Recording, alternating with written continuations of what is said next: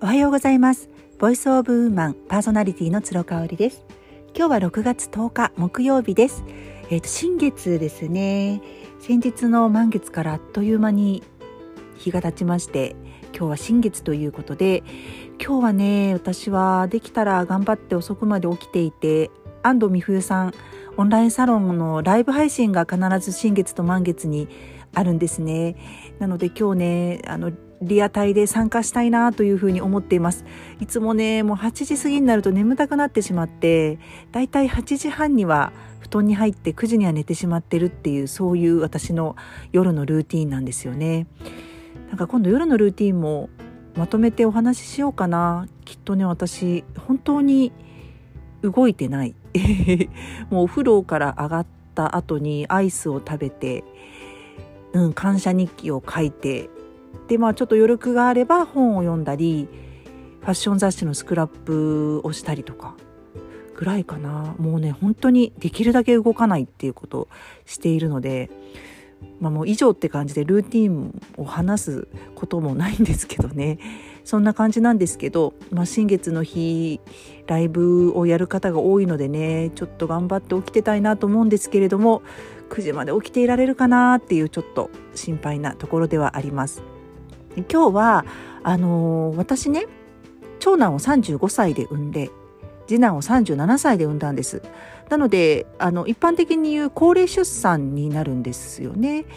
で高齢出産ってまあリスクも高いしあの妊娠中毒症のリスクとか、まあ、あとはこう胎児への影響とかなんかいろいろ言われてるじゃないですか。ただね私自身があの高齢出産で良かったなって思ったことをお話ししたいなというふうに思いますのでよろしければお付き合いください。えっとね、私あの以前の音声配信でもお話ししたと思うんですけど、まあ、2回目の結婚で再婚した今の主人との間に長男ができたんですよね。でもともと32歳ぐらいの時にあの子宮系の疾患がありまして、えー、全身麻酔で手術をしていると。で子宮の一部、えー、子宮頸部ですね頸がんのゼロステージっていう診断だったので、あの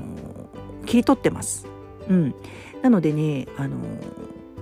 ま、妊娠しづらいんだろうなとは思っていたんですが、あの予期せぬことに35歳で妊娠出産を経験することができました。でねあのやっぱ35歳から高齢出産なんでその出生前診断、うん、とかに勧められるんですよ。産院で。私東京で長男産んだので。東京の産院でね。でどうしますか？なんていうふうに言われて。うーんって思ってて。でちょうど私の姉がえー、っと5歳差で3人子供がいるんですよね。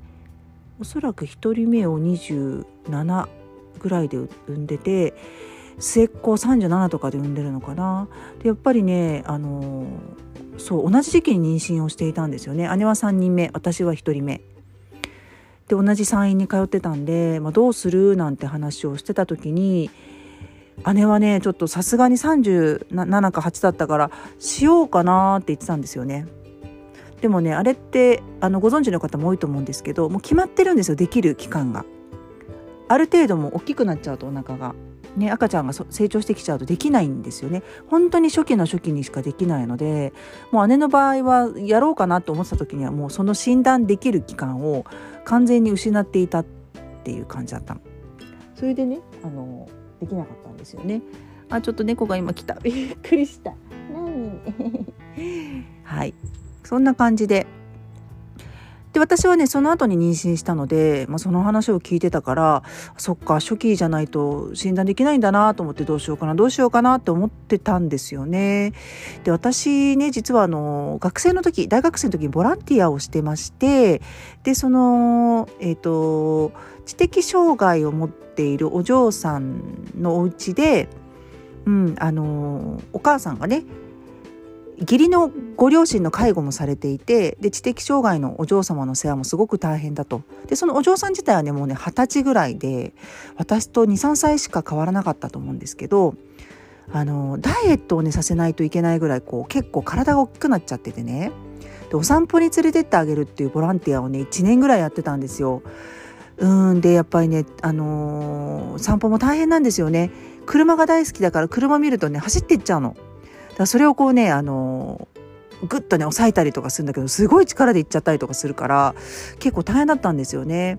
でも私の場合はもう週1とか2週に1回とかだけだったから毎日ね、あのお世話するお母さんは大変だなと思っててそのお散歩が終わった後にお母さんがお茶とあのお菓子を出してくださるんですけどその時にお話を聞いててあやっぱりねそういう障害を持つ、ね、あのお子さんを持っているお母さんって本当に大変なんだなって感じてたのよねだからなんか全く知らなかったっていうわけではないことだったのでうんどうしようかなと思ってたんですよ。ただね私の場合本当にあのー、欲しくて欲しくてんでも授からないかもって思っててやっとできた子供だったのでうん自分の中で葛藤があったんですよね。